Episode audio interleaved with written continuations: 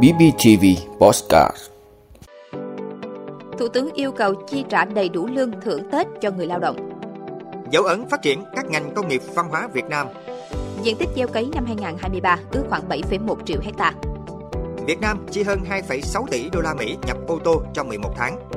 Hàn Quốc lo ngại số hộ gia đình một người gia tăng. Đó là những thông tin sẽ có trong 5 phút sáng nay, ngày 18 tháng 12 của Podcast BBTV. Mời quý vị cùng theo dõi.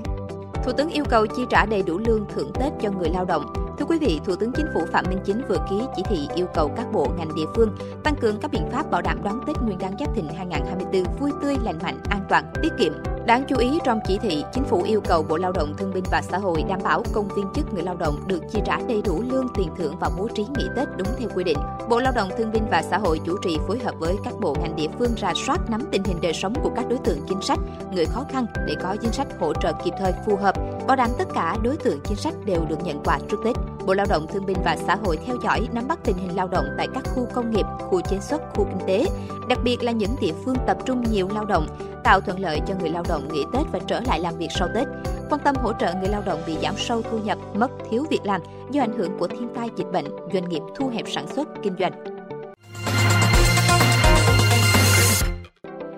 Dấu ấn phát triển các ngành công nghiệp văn hóa Việt Nam Thưa quý vị, tỷ trọng đóng góp của công nghiệp văn hóa vào GDP nước ta được cải thiện đáng kể sau khi có chiến lược phát triển các ngành công nghiệp văn hóa Việt Nam Hiện các ngành công nghiệp văn hóa không phải là khái niệm xa lạ mà trở thành khát vọng mong muốn của cộng đồng làm văn hóa sáng tạo và nhiều địa phương trên cả nước. Biến văn hóa thành sản phẩm để có thể bán được cho nhiều người, bán được nhiều lần là một trong những cách phát triển kinh tế trong công nghiệp văn hóa đã và đang thực hiện. Đến năm 2019, lĩnh vực non trẻ này ở Việt Nam đã chiếm hơn 3,6% GDP của cả nước. Mục tiêu là đến năm 2030, tỷ trọng này phấn đấu đạt 7% GDP với 220.000 nhân lực trực tiếp và gián tiếp hoạt động trong lĩnh vực văn hóa nghệ thuật, thể dục thể thao. Trong 12 ngành công nghiệp văn hóa đã có 6 ngành là điện ảnh, thủ công mỹ nghệ, thiết kế, nghệ thuật biểu diễn, du lịch văn hóa, phần mềm và các trò chơi giải trí đạt được nhiều dấu ấn quan trọng. Trong đó điện ảnh đã đóng góp nhiều tác phẩm gây tiếng vang trên trường quốc tế, kể cả phim hoạt hình Made in Việt Nam, luôn sáng tạo, khát khao cống hiến.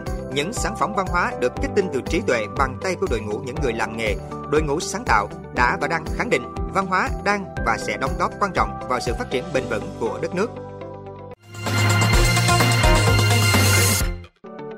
Diện tích gieo cấy năm 2023 ước khoảng 7,1 triệu hecta. Thưa quý vị, diện tích gieo cấy của nước ta năm 2023 ước khoảng 7,1 triệu hecta, năng suất ước đạt 60,8 tạ một hecta, sản lượng ước đạt 43,1 triệu tấn, tăng 420.000 tấn so với năm 2022.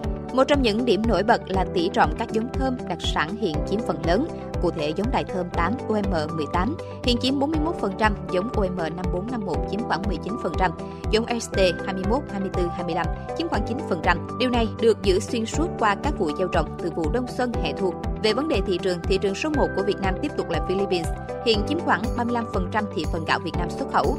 Trong 11 tháng đầu năm 2023, lượng gạo xuất khẩu sang quốc gia này đạt 2,63 triệu tấn, tương ứng 1,41 tỷ đô la Mỹ. Xếp sau là Indonesia, Trung Quốc và các quốc gia châu Phi. Sản phẩm gạo xuất khẩu chính của Việt Nam vẫn là gạo trắng, chiếm tới hơn 60% trong cơ cấu và đạt hơn 2,3 tỷ đô la Mỹ giá trị. Việt Nam chi hơn 2,6 tỷ đô la Mỹ nhập ô tô trong 11 tháng. Thưa quý vị, Tổng cục Hải quan vừa đưa ra số liệu thống kê cho thấy tháng 11 cả nước nhập khẩu 7.508 ô tô nguyên chiếc, kim ngạch đạt 192,81 triệu đô la Mỹ, giảm 21,9% về lượng và giảm 24,3% về kim ngạch so với tháng 10 năm 2023. Tính chung hết tháng 11, cả nước nhập khẩu 111.278 ô tô nguyên chiếc, kim ngạch đạt 2,65 tỷ đô la Mỹ, giảm 26,6% về lượng, giảm 22% về kim ngạch so với cùng kỳ năm ngoái. Về thị trường, Thái Lan dẫn đầu với 50.144 xe, kim ngạch đạt 1,074 tỷ đô la Mỹ. Tính bình quân mỗi ô tô nhập khẩu từ quốc gia này hơn 21.000 đô la Mỹ một xe chưa thuế. Indonesia đứng thứ hai với 40.474 xe, kim ngạch 574,38 triệu đô la Mỹ. Như vậy, tính trị giá bình quân ô tô nhập khẩu từ Indonesia gần 14.200 đô la Mỹ một xe trừ thuế. Thị trường Trung Quốc đứng thứ ba với 9.843 xe, kim ngạch 360,27 triệu đô la Mỹ. Trị giá bình quân mỗi ô tô nhập từ Trung Quốc khoảng 36.600 đô la Mỹ một xe trừ thuế. Với 100.461 xe, riêng ba thị trường lớn kể trên chiếm tới trên 90% tổng lượng ô tô nguyên chiếc nhập khẩu của cả nước. Hàn Quốc lo ngại số hộ gia đình một người gia tăng. thưa quý vị, theo kết quả khảo sát của Cục Thống kê Quốc gia Hàn Quốc vừa công bố, chỉ 36% thanh niên từ 19 đến 34 tuổi ở nước này có suy nghĩ tích cực về việc kết hôn, giảm 20% so với 10 năm trước. Trong khi đó, chính quyền Hàn Quốc tiếp tục ghi nhận thông số kỷ lục về xu hướng sống độc thân của người dân nước này, hay còn gọi là hộ gia đình một người. Dữ liệu từ cơ quan thống kê Hàn Quốc cho thấy nước này có đến hơn 7,5 triệu hộ gia đình một người tính đến cuối năm 2022 tăng 336.000 hộ so với năm 2021 và chiếm 1 phần 3 tổng số hộ gia đình trên toàn quốc. Trong số những hộ gia đình một người, tỷ lệ người ở độ tuổi 20 cao nhất với 19,2%. Sống độc thân đã trở thành lối sống phổ biến tại Hàn Quốc nếu không có gì thay đổi. Dự kiến tỷ lệ hộ gia đình một người tại nước này đến năm 2030 sẽ tăng lên 40%. Trong các lý do không muốn kết hôn, cứ ba người thì có một người chọn câu trả lời là không đủ tiền để kết hôn. Theo sau đó là các nguyên nhân như cảm thấy không cần thiết phải kết hôn, lo ngại áp lực về việc sinh nở và nuôi con, công việc không ổn định, chưa gặp được đối tượng kết hôn. Hiện hệ thống phúc lợi xã hội của Hàn Quốc được xây dựng để phù hợp với các hộ gia đình có nhiều thành viên. Do đó, kiểu gia đình một người sẽ bị thiệt thòi, không nhận được đầy đủ lợi ích như thông thường.